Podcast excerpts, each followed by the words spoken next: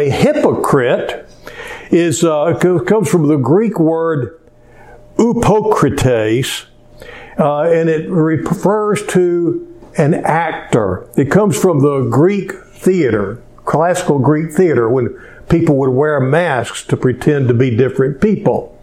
And uh, so it became, those people were hypocrites. They were somebody that was pretending to be somebody else, you see. And uh, there are a lot of people, people that hide behind masks, people who pretend to be somebody that they aren't. And uh, interestingly, this word krites means several things. It's hypokrites, and it can also mean under judgment. Isn't that interesting? So we need to remember. So whenever Jesus is coming out of the mouth of the Son of God, and he calls these people hypocrites, and they were right then under judgment. So uh, this is a major word. I love this song that Danette sang for us this morning. Uh, it was one of my favorite all-time songs, and it fits this era that we are in right now. So, some of the beginning words, in case you couldn't uh, uh, keep up with them. These are the days of Elijah, declaring the word of the Lord. And these are the days of your servant Moses, righteousness being restored. And though these are days of great trial, of famine and darkness and sword, still we are the voice in the desert crying, Prepare ye the way of the Lord. And see, that's what the Global Methodist Church is about. We have been through this whole thing of darkness, and we are wanting to uphold the light. Behold, he comes riding on the clouds, shining like the sun, at the trumpet call. Lift your voice, the year of Jubilee, and out of Zion's hill, salvation comes. These past few years could be officially labeled the uh, days of hypocrisy or the age of hypocrisy revealed. Not just hypocrisy, but hypocrisy revealed. As I've read one news account after another, the words of Numbers 32, 33 come to mind. You have sinned against the Lord, and be sure that your sin will find you out always when I read that, it reminds me of a story I heard long, long time ago. First time I heard it was at Hardy Memorial Methodist Church in Texarkana, Texas, before they moved into their new building. That was ages ago, many decades ago. But uh, the preacher there told this story about a lady that uh, came in just as the the uh, meat market was getting ready to close. The butcher shop was about to close and the guy was putting his stuff away. This lady comes in and she said, I need a chicken, uh, just about this size right here. Do you have any chickens? And he said, Well, let me see here. And he goes and he opens up his chicken bin and he looks in there and uh, he has one chicken in there. So let's see what we have. And he starts fumbling around like he's going through all these chickens down here. And then he pulls out this one says, How about this one? And he said, Well, or she said, That's not quite the right size. So, well, let's see what else we have. He stuck that same chicken down in there, fumbled around, said, What about this one? And she said, That one is perfect. I want both of them. Well, be sure that your sin will find you out. this is the age that we're in. Hypocrites are having their sin revealed right and left. There have been casualties on both ends of the political spectrum from a congressman who ran and voted uh, on the right to life ticket, and while at the same time he was encouraging his mistress to get an abortion, uh, to a staunch women's rights supporter being toppled from his place uh, at the top of the entertainment industry because of multiple, report, multiple reports of sexual assault. And in between these two extremes, there are many others that have had hypocrisy in one way or another revealed in their lives. Before we go any further, though, I need to say one thing in favor of hypocrites. In the cases of both the congressman who resigned uh, because he acted against what he stood for publicly, and the movie mogul who violated values that he supported, they did acknowledge a standard. And what's really getting scary today is there are people that don't even want to acknowledge the standard. I read not off too awful long ago that there was a guy that uh, uh, he, he said, "Yeah, I might have done that, but I really don't remember. I uh, sorry if they felt hurt in some way." That's how bad it's gotten. You know, where the it doesn't you reveal it. Said, "Oops, that's it. About it." They just go on.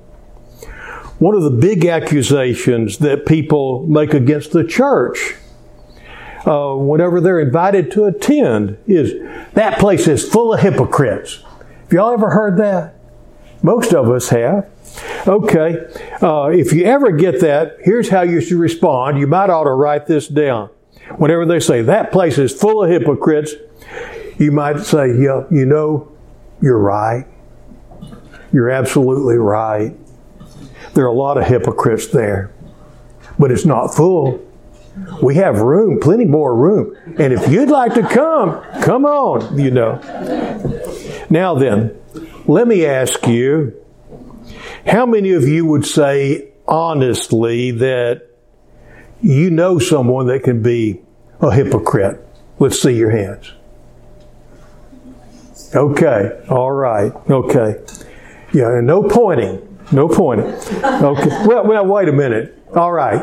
You can go ahead and point as long as you realize that as you have one finger pointing that way, you've got three pointing back. Okay? All right. So, how many of you would say that you can be hypocritical? Raise your hands. Yes, that's right. We all can be if we're not careful. We're going to run across hypocrites, let's face it. So, how are we supposed to handle hypocrites? How did Jesus handle hypocrites? We saw it right here in this passage today. Jesus never was one to kind of just tiptoe around stuff nicely, was he? They say, oh, we need to be nice like Jesus. And here he says, you hypocrites, no fingers pointing back whenever he said it. You hypocrites. How did he handle hypocrisy? He confronted people with it. And people say, well, I, I want to be like Jesus. I want to be nice. Well, if you want to be like Jesus, you're going to have to confront hypocrisy in the church.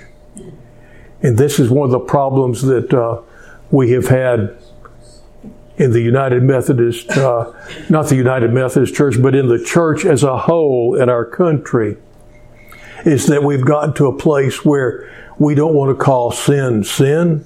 We don't want to uh, uh, say things are what they are, and we don't hold people to the standard of God's Word.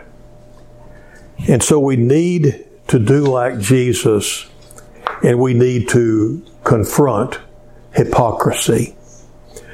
But we need to confront it in a Christian way. And so that's what I really want to talk to you about today. So, how do we confront? Paul told the Galatians, brothers, if someone is caught in a sin, you who are spiritual should restore him gently. But watch yourself, or you may be tempted. Carry each other's burdens. In this way, you will fulfill the law of Christ. So, how do we confront as a Christian? We do it prayerfully. And I'm going to give you three ways that you need to be praying when you do. First, you pray that you might confront with caution. It says, restore him gently, but watch yourself, or you may be tempted. And uh, you may wind up, unless you're praying about it, you may wind up being pulled into the very thing or into something else. The enemy has a way of taking things and turning them back on you. And so you enter into this prayerfully. Next, confront prayerfully. Confront with the goal of restoration, not of ostracization. Is that the word? Ostracization? Is that the way you say it? Uh, that's close enough. Y'all know what I mean. You know, kicking them out. Let's just, okay. Confront with the goal of restoration instead of pushing them away. It's been said that the Christian army is the only army that shoots its wounded. And uh, what that means is that you see somebody that falls into sin, and uh, everybody just wants to just take them out instead of attempting to restore them.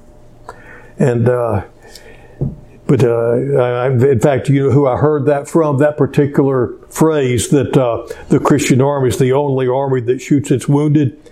I heard it from a popular evangelist who'd been caught in multiple situations of adultery. He was a hypocrite. He preached one thing, he practiced another, and uh, but and, and then he went. Oh, yeah, we talked about manipulators. What he was trying to do then was to use religion for manipulation, to turn things away and say, you know, you guys are shooting at me, and you, if you're a really Christian, you'd be trying to restore me. But uh, so anyway, so you see, you've got the manipulators, you've got the critics, you've got the uh, the, the, the hypocrites. So uh, this word restore says, "But if anyone's caught into sin, you who are spiritual should restore him gently. The word restore is katartid, uh, katartidzo. Katartidzo. That's a hard one to say. And it means to perfectly repair, to make better than new. And uh, so, anyway, this kind of ties in with the fact that, uh, you know, sometimes we'll have a relationship that will fall apart. And many times they'll call it a breakup, but, uh, or a breakdown. But you can turn breakdowns into breakups. If something breaks down, it wasn't put into, uh, the, uh, it wasn't put together the way it was supposed to be in the first place. Marriages can uh, break down, but when they fall apart, you can with the love of Christ and with His guidance, you can put your marriage back together again a lot better than it was before, built on the right foundation instead of the wrong foundation, built on a foundation of looking out for each other instead of trying to get from each other. So confront with caution, confront with the goal of restoration, and finally, confront prayerfully with commitment. It says, bear one another's burdens, and in this way you will fulfill, fulfill the law of Christ. This word bear is the word bestadzo, and it means to sustain or to take up or to lift. So, uh, next, what if you're the hypocrite?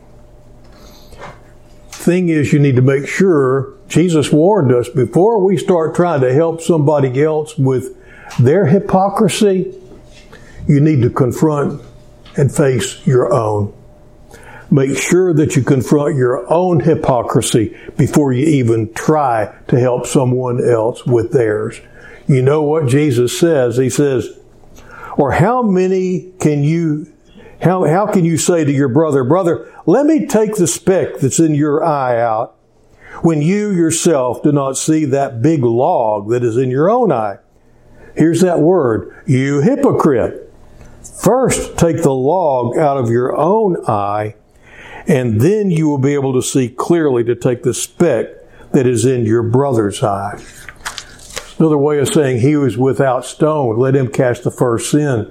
But he's not saying he who's without sin, let him cast first stone. That's where it's supposed to go. Anyway, uh, this is uh, this is just it. So many times we're trying to do something that we got those three fingers pointing back at us, and we need to examine ourselves. It's not that you never confront, but you confront yourself and you let the Lord confront you, cleanse you so that you can be a worthy vessel to help someone else that needs help out of a ditch. David and Bathsheba is one of the best stories about this, and you know the story about how he wound up uh, uh, actually committing adultery and then uh, committing murder, backhanded murder, to cover up his adultery. And then Nathan was sent to confront David. And Nathan tells David the story of a poor man who had a little lamb. And this lamb was loved by him and loved by his family. And they raised that lamb just like it was one of their children. And it actually slept in the house with the whole family. And uh, everybody was just so close to this little lamb. There's a rich man that it was his neighbor was going to entertain some people one day. And he wound up taking this family's little lamb and killing it and feeding his guests with it. And uh, David responds like this David burned with anger against the man and said to Nathan, As surely as the Lord lives, the man who did this deserves to die. He must pay for that lamb four times over because he did such a thing and had no pity. Then Nathan said to David, You are the man. You are the man. In Hebrew, it's ata aish. You are the man. And that cut David to the quick. And David was confronted with his own hypocrisy, his own sin, his sin of murder, his sin of adultery. He repented. You know, all the time that I've been preparing this message, I've been reminded of different moments of hypocrisy in my own life. There have been times when I have fallen and been restored. There are times when I feel I have failed, uh, and uh, I'm so grateful for the Lord's mercy and His grace. And I ran across a, a saying by Paul Washer that says it much better than me. I have given Christ countless reasons not to love me. None of them has changed his mind. here's what it will take to confront yourself and let them, whenever the Lord confronts you, what you need to do. First of all, and the most important thing that it takes is faith. Faith that God's Word is true. Until you settle that, you're going to be in a wishy-washy state rationalizing and doing all sorts of things. And the first thing, if you want to be reinstated and be right with God, so you can help others, is you need to have faith that God's Word is true. And if you just look around like we've been saying, you see His Word being made truer every day all around us. Next, have faith that God really cares for you. He knows you have needs. He knows uh, all about you. Even before you ask, He knows what you need. And He really cares for you, and He's going to make sure that you wind up being taken care of as you count on Him and lean on Him. That's one of the things that the cross shows you is just how much you're worth to God. Next, have faith that His way will always be the best for you. Then have faith that His power and presence are with you as you walk with Him in faithful trust and obedience, forsaking every idol that you've trusted instead of Him in the past. And then finally, have faith that His grace is sufficient. Sufficient to blot out every sin from your past and give you a new start with Him right now. After David faced his sin, he prayed. And maybe there may be some of you that even as I've been talking, things have come to mind, things that you need to confess, things that you need to get right. And the fact you may have come to, to realize that you need to start over again with God. If that's the case, pray this prayer that David prayed so long ago. In fact, let's just all pray it together. I'm pretty sure I put it there. Yes, it's there at the very end. Uh, starts off, create in me a pure heart. Let's just pray this out loud together. Create in me a pure heart, O God, and renew a steadfast spirit within me. Do not cast me from your presence or take your Holy Spirit from me. Restore to me the joy of your salvation